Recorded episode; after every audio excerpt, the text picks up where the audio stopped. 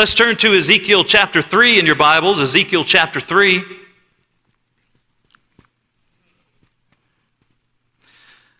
course, we love Brother and Mrs. Wilkerson. If you're visiting here today, I'm sorry you don't get to hear the preacher. I would rather listen to him too.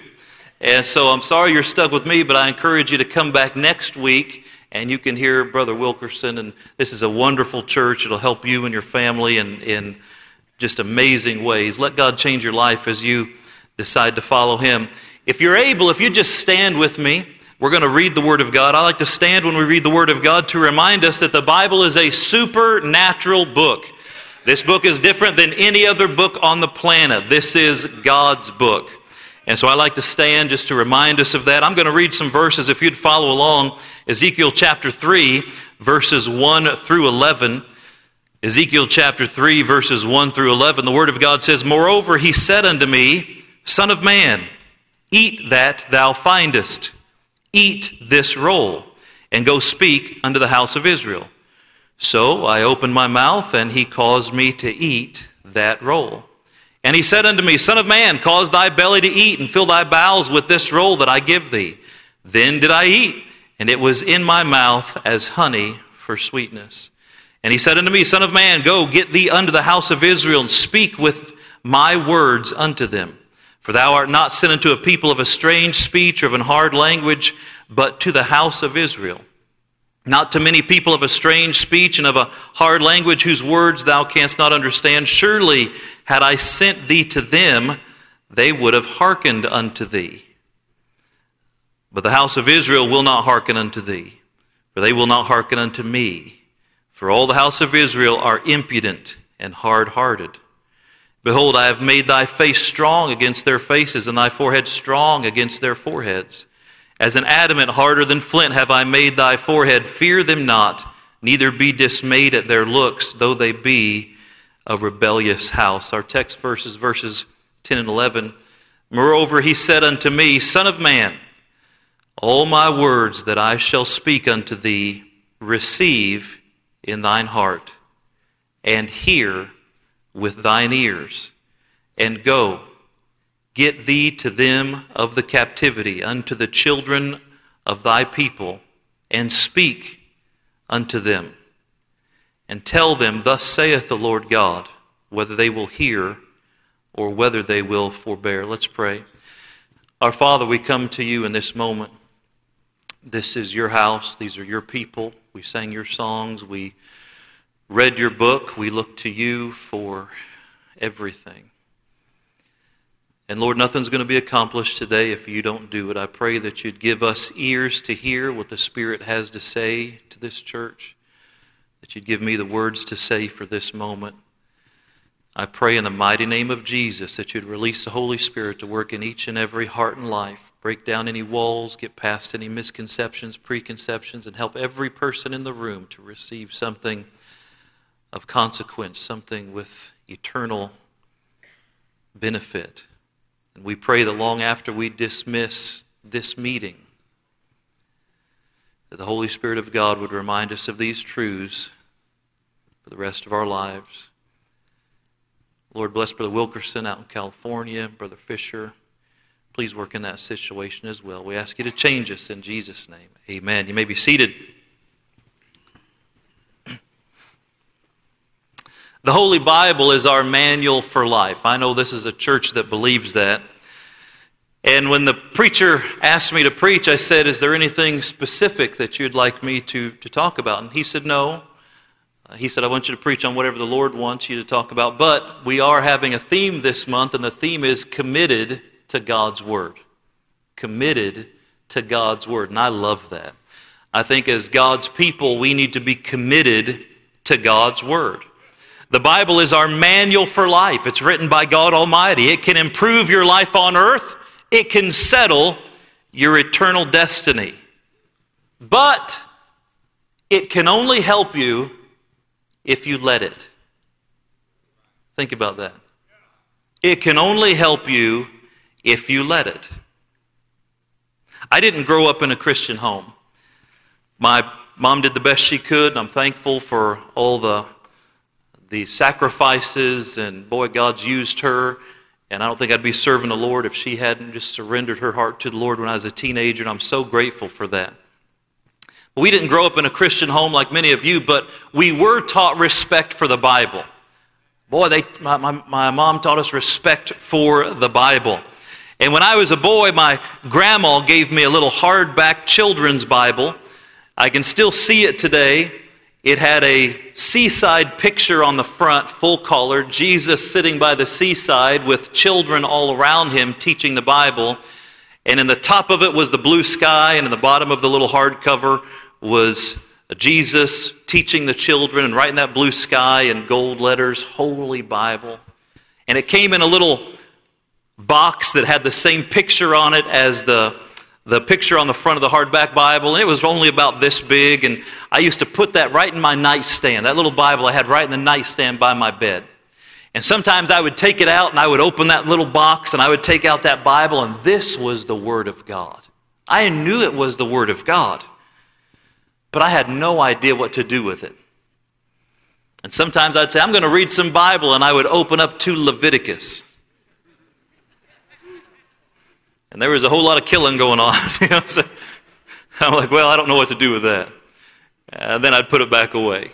Another time I'd say, I'm going to read the Bible. I'd flop the Bible op- open and it would open to Job. And I'd read a little bit of that and I'm like, I have no idea what to do with that. I'd put it away. Every once in a while I'd pull it out and it would open to like John chapter 3 and I could understand that. I'd put it back away and the truth is I had no idea what to do with my Bible. I wonder how many people have a Bible today, but they have no idea what to do with their Bible.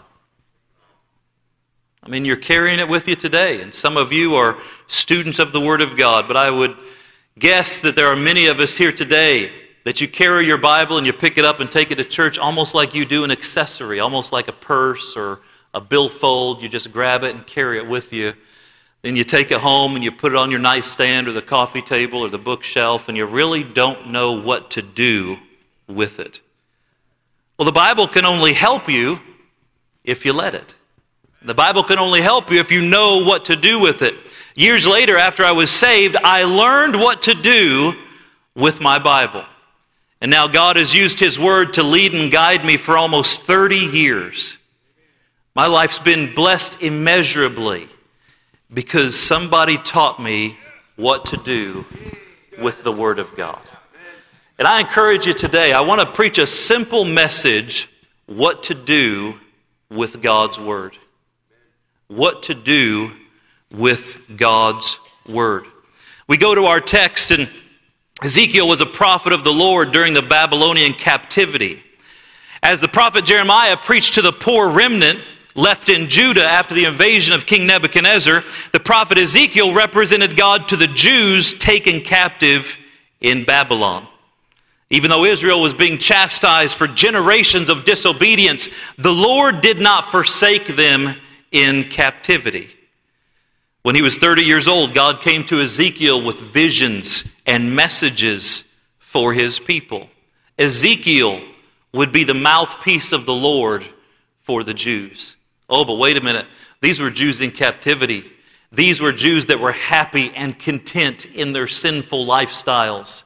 Many of them had no resemblance of the life that God had taught them to lead in the promised land. And God warned Ezekiel, they will not receive your messages. But I want you to preach them first because I'm going to give you my words and then you're going to tell them what I said. Boy, isn't that what a preacher's supposed to do? And I'm glad this church has a preacher that just takes God's word and then tells us what God said. Ezekiel would be the mouthpiece of the Lord for the Jews. However, before Ezekiel could be a mighty prophet, the Lord had to teach Ezekiel what to do with his words. And in this chapter, we read a little bit of context of God said, I'm going to give you my words and I want you to do certain things with them. And in verses 10 and 11, we see three things that God told Ezekiel to do with the words that he was giving them. First, he said, Receive in thine heart, verse 10. Next, he said, And hear with thine ears. Verse 11, then he said, And speak unto them and tell them. So, three things in this verse receive, hear, and speak that Ezekiel was supposed to do with God's word. And I got thinking one day, I wonder what else the Bible tells us to do with God's word. So, I want to give you a simple list in the time that we have today. I'm going to show you what to do with God's word. Never again do you have to look at that book and say, I don't know what to do with that. Never again do you have to look at that book sitting on the counter or the table or the nightstand and say, I just don't know what to do with it. I believe it's the Word of God, but I don't know what to do with it because today we're going to show you from the Bible what to do with God's Word. And let's dive in. Number one, receive God's Word. Receive God's Word. It's interesting that the first thing Ezekiel was commanded to do with God's Word was to receive it. Now, I'll be honest with you, if I was making the list, I probably would have started with a command to read God's Word. Perhaps I would have started with a command to hear God's Word. But no, God in His infinite wisdom started with receive my Word. Why? Because before you know what the Word of God says, you have to be willing to receive it as the Word of God. The church in Thessalonica, they, they became in just a short time model Christians. And the Bible says because they, when they heard the Word of God, they received it as it was in truth, the Word of God. And before we learn what this book says, we have to come to grips with the fact that this is the very Word of God. And we have to say, I want to take this book, I want to receive this book. Whatever God tells me, I am willing to receive it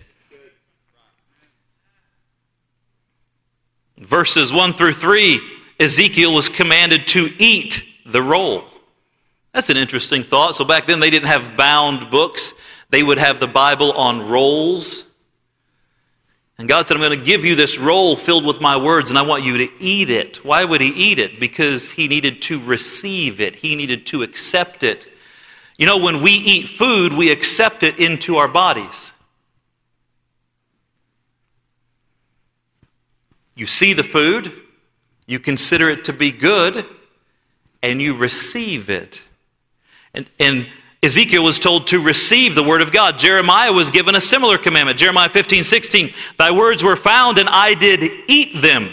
And thy word was unto me the joy and rejoicing of my heart, for I am called by thy name, O Lord God of hosts. The word of God is likened to food. The New Testament talks about the word of God as milk and as meat.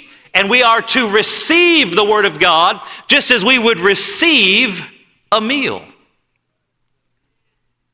Food on the table won't nourish your body.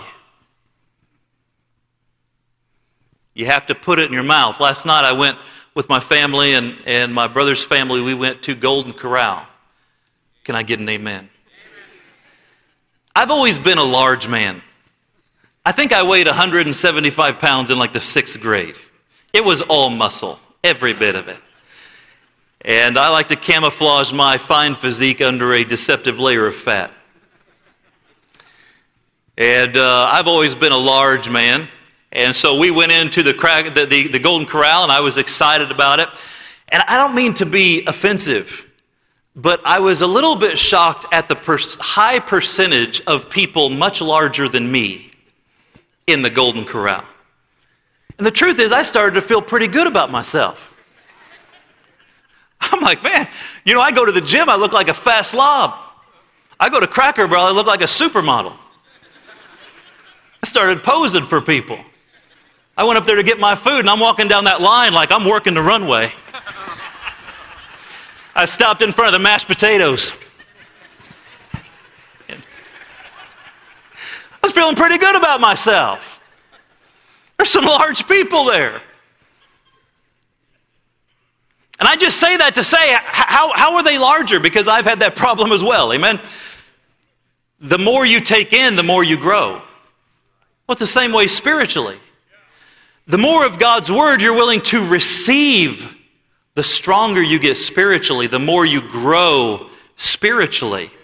And so we have to be willing to receive God's word. You see this idea of reception all the way through the Bible. For example, you must receive Christ as your Savior in order to go to heaven.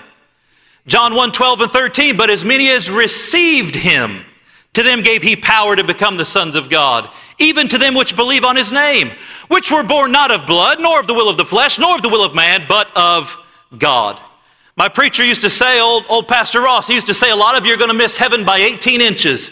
And that's the difference between your head and your heart. You don't get to heaven by believing the facts about Jesus Christ. The devils believe and tremble. The devils know who Jesus is.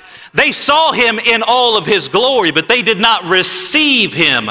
They rejected him. And let me caution everybody here who calls yourself a Christian you won't go to heaven because you believe the facts about Jesus Christ. You'll go to heaven because you receive him as your personal Savior. Has there been a time in your life where you've received him as your personal Savior? As a 16 year old boy after a youth rally on a Saturday night, I remember it just like it was yesterday. I knew all the facts about Jesus for years. But that night, I confessed that I was a sinner. I confessed in my faith and belief that Jesus Christ was the Son of God who died on the cross, was buried, and rose again. But that night, I received him into my heart. If there's someone here today that's not sure you're going to heaven, you don't go to heaven by stepping in a church or being a good person or getting dipped in the baptistry. You go to heaven when you receive Jesus Christ as your Savior. You must receive Christ as your Savior in order to go to heaven. You must receive God's Word to bring forth fruit. Mark 4:20 says, "And these are they which are sown on good ground, such as hear the word and receive it and bring forth fruit, some 30-fold and some 60 and some a 100." See, we must lay aside our sinful dispositions. We must cast away our selfish desires and foolish thoughts and, and our self will, and we must receive the Word of God with meekness. James 1:21 Wherefore lay apart all filthiness and superfluity of naughtiness and receive with meekness the engrafted word which is able to save your souls. The first duty to God's word is to receive it with humility and with faith. The second duty to God's word is to hear God's word. Deuteronomy chapter 6, if you turn there with me quickly, Deuteronomy chapter 6.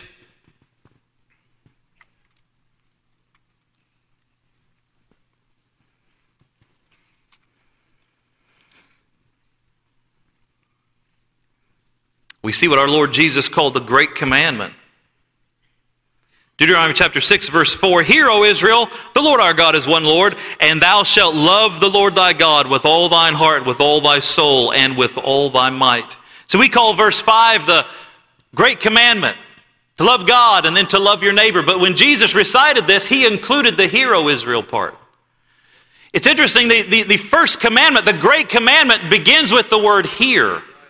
So after we're willing to receive God's word, now we have to hear God's word. See, all those years as a child, I believed that God's word was there in my nightstand, but I didn't receive it. I, I received it, but I didn't hear it. I didn't, I didn't have any place to, to hear it. I didn't go to church. I didn't read the Bible. I didn't give myself an opportunity to hear it. And the word hear in this verse literally means to hear intelligently, to listen with discernment, to listen with the intention to obey. The instruction to hear is often found in Scripture. We don't have time to develop that today. Number one, we must receive God's Word. Number two, we must hear God's Word. Look at 1 Peter. 1 Peter chapter 2.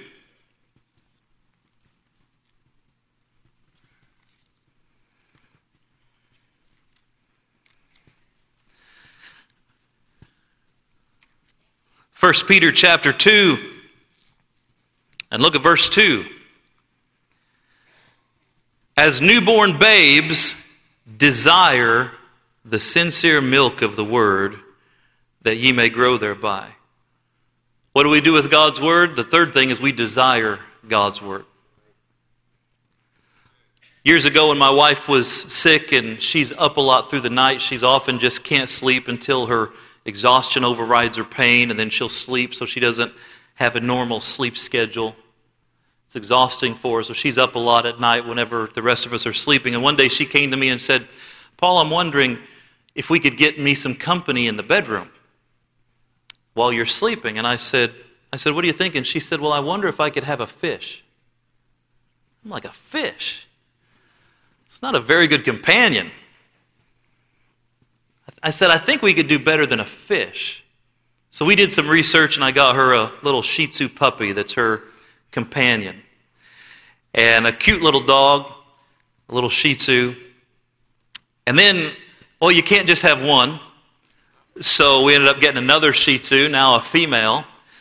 And they were both AKC registered, so I thought, you know, rather than paying for their dog food, they're going to start paying me rent. And so we began breeding AKC Shih Tzu puppies years ago and it's a lot of fun for our family and our kids. We got a last Tuesday we delivered a little a litter of five Shih Tzu puppies. They just fit in the palm of your hand. And you know what's interesting is they're born blind. Most people don't know that or know that, but most people don't know that puppies are born deaf. They don't get their sense of hearing until they're about three weeks old. But let me tell you one thing those puppies do. As soon as they are born, they want that milk. They'll crawl all over each other. They'll knock each other out of the way.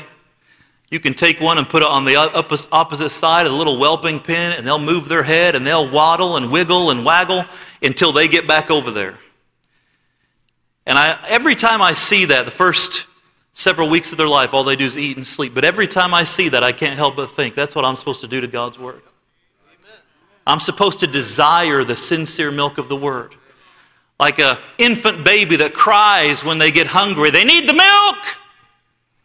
And boy, dear Christian friend, we should be hungering, desiring that milk.